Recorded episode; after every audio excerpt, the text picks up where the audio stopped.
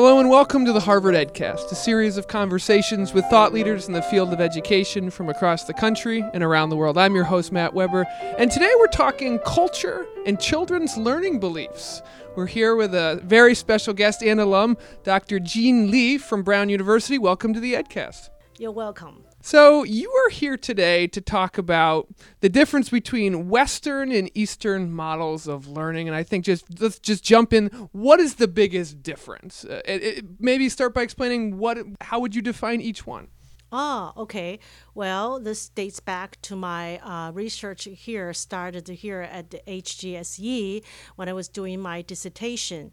So it just struck me as a person that uh, the way that people approach learning in the West, or at least, you know, I studied German as well. So I met a lot of German teachers and interacted with them. So that struck me. And later on, I came to the United States, and that seemed to be there's a resemblance or relationship, okay, among the Germans and the European American uh, learners and, and teachers versus uh, back home how i grew up and how my teachers my parents and taught me and approached learning. So that was the first. And then i uh, did um, a series of studies. Um, part of this was my dissertation but i, I continued and um, basically studying the college kids and using something called the lexicon study. So, what words and phrases come to mind when you think about learn or learning these keywords, right? Primers, what we call.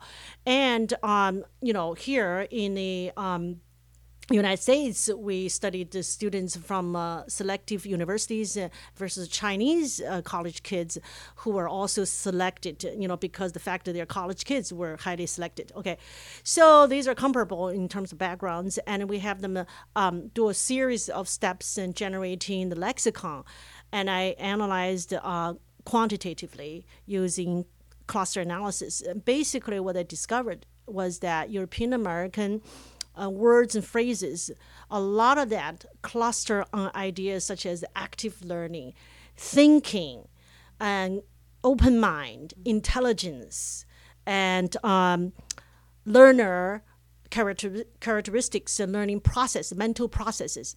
Whereas the Chinese model emphasizes what I call virtues, that is, diligence, endurance of hardship, and perseverance concentration, humility, things like that. Okay, those came out as the most frequently grouped ideas, and so they achieved the equivalence of the European American, what I call mental model or mind oriented learning model. So it's mind sort of versus virtue learning models. And, and, I'm curious, uh, you know, the nature of your talk here today at the Ed School was culture and children's learning beliefs. I mean, how much of these models are seeped into the culture of Western and Eastern cultures? Right.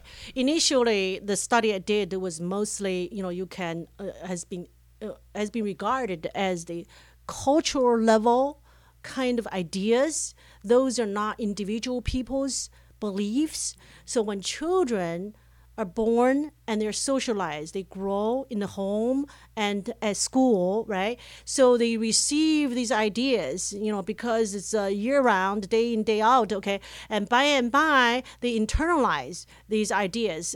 So then these ideas become their own, and those ideas that have become children's internalized beliefs, I call learning beliefs as opposed to learning model. The mind ver- versus virtue model, those are models that it, that can be uh, as tapped or uh, described by different kind of methods and so on, like describing ideal learner, okay?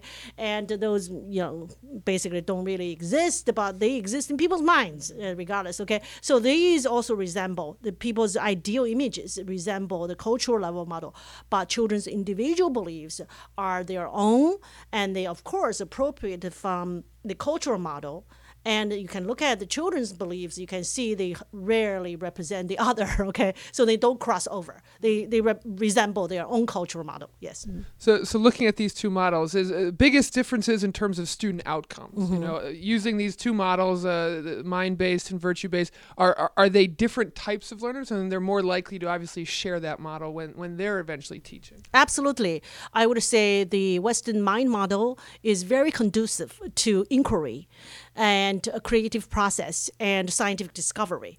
obviously that's also the fact fact okay but the asian model because it's not geared toward understanding the external world right now children are learning math and science and so on but the initial confucian as envisioned by confucian scholars confucius himself was to cultivate yourself um, morally and socially okay? So that you become a, a great project your, of, of your own. You yourself is the object of cultivation of perfecting. So you work at it just like michelangelo chiseling at the marble you know making a great statue out of it. And this the difference is like the, in the in the Asian model is the Asian model is like you are you're chiseling at yourself. And you know, sort of getting better by studying, by learning, by developing these virtues, by by applying these virtues in whatever you're doing. Yes.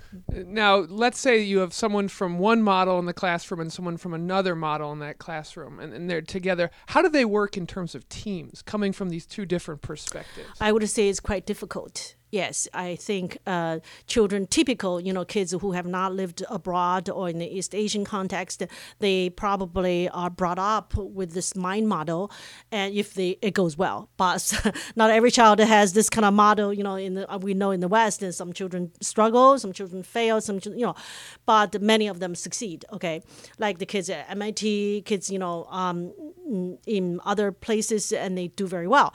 And here at Harvard, I would say uh, most of them represent represent this mind model.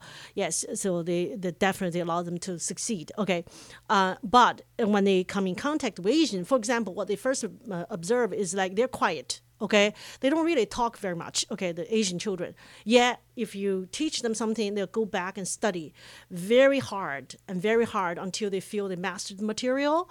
They won't even pose a question sort of a typically okay? But now maybe things are changing a little bit the process but nevertheless it's still the idea of you go there demonstrate and apply your virtues to your learning and then master gain understanding before you pose a question and then become articulate okay? So it, the processes are very different yes. And, and i think having research like this come out is important for this globalized society to understand different forms of learning and, and understanding better knowing that if a student is quiet, doesn't mean they're not thinking. That's right, exactly. So we have a lot of uh, sort of false assumptions about the other. And here I'm I'm just studying these two groups, okay. But think about African Americans, Latinos, and they probably have their own way of, uh, you know, uh, going about learning and uh, emphasize certain aspects, maybe not others. But still, it's really important that we understand the children uh, from different backgrounds. Yes. What are people saying in response to your research? You know, something like this comes out, you're going to get people from both sort of camps uh, presenting outlier cases or coming up with ideas that either support or sort of challenge these ideas. What's the general feedback? Because this is fascinating, and you'd think it would be getting a big reaction. Of course, it's always erroneous to try to fit a cultural model into any random individual. We know that doesn't work, okay? But the idea is when you study enough people, you come up with certain patterns, okay? And that seem to be, if you look at the group, okay, group level, that seem to hold, and time again, time again, seem to hold. Um, and then of course, there are outliers. You know, in any culture, the people who don't fit. Okay, those deserve a research. But I, my research generally has not looked at those people, but just people in the majority and they, they're more or less shaped by these cultural models and the uh, family socialization, parental so teaching, and the socialization at home. Dr. Li, is the, the next sort of step for you further diving deeper into this research, or are you going to be looking at other stuff? Uh, yeah. What's next for you? Thank you very much. Okay. I have actually collected a very large uh, longitudinal data set on immigrant children, children of immigrants, okay, Asian, uh, Chinese uh, children of immigrants, and starting at age four and age five and age six. Okay, we have already collected data, have done some analysis. I think this data and analysis will give us a lot of ideas of what happens when you mix the two. Okay, these children obviously receiving American style education, but they continue to receive the home socialization, this dual socialization. Is there any cost? Is what I'm asking. And if we understand the cost, what does that tell us about the role of culture or the initial native culture socialization and so on. I think there's a lot of scientific questions we can ask, and we can assume. Uh, just because we have these mixed children, you know, children that coming from a, uh, their home culture is is is home, and their mainstream culture is totally different, and we assume that we plan we plug them into this uh, immigrant contact, they'll automatically have a perfect combination. There is evidence suggests that actually the outcome is more troubling than not. That is, there's an immigrant paradox. The first generation adults coming into, say, United States do much better than their children, and this is all groups. Yes, it may be perhaps except uh, European groups, okay, because they're very similar and by and large, okay. But any non-European heritage groups seem to show the paradox that the next generation, the second generation, the third generation, even worse. So yeah, so we need to therefore speaks back to the idea of culture. We really need to gain better understanding how how that influences the child you know child development in general mother child attachment emotional competence and so on. If that is interrupted very early on children are exposed for example to english too early before they even acquire their own native tongue with the mother and grandma so on and so forth. And i wonder what happens. And then you introduce the child to another culture's norm which is a way you know complex right? So are we not, uh, you know, burdening our children? Um, I think we need to do research to understand the process better than we before we plunge into implementation. Yes. And boy, are we lucky you're doing this research, Dr. Li. Thank you so much. And where can people find out more about this research or your future research in the future? Our website. Yeah, you can look at my uh, Brown website, and that uh, gives you some information. But people can also contact me.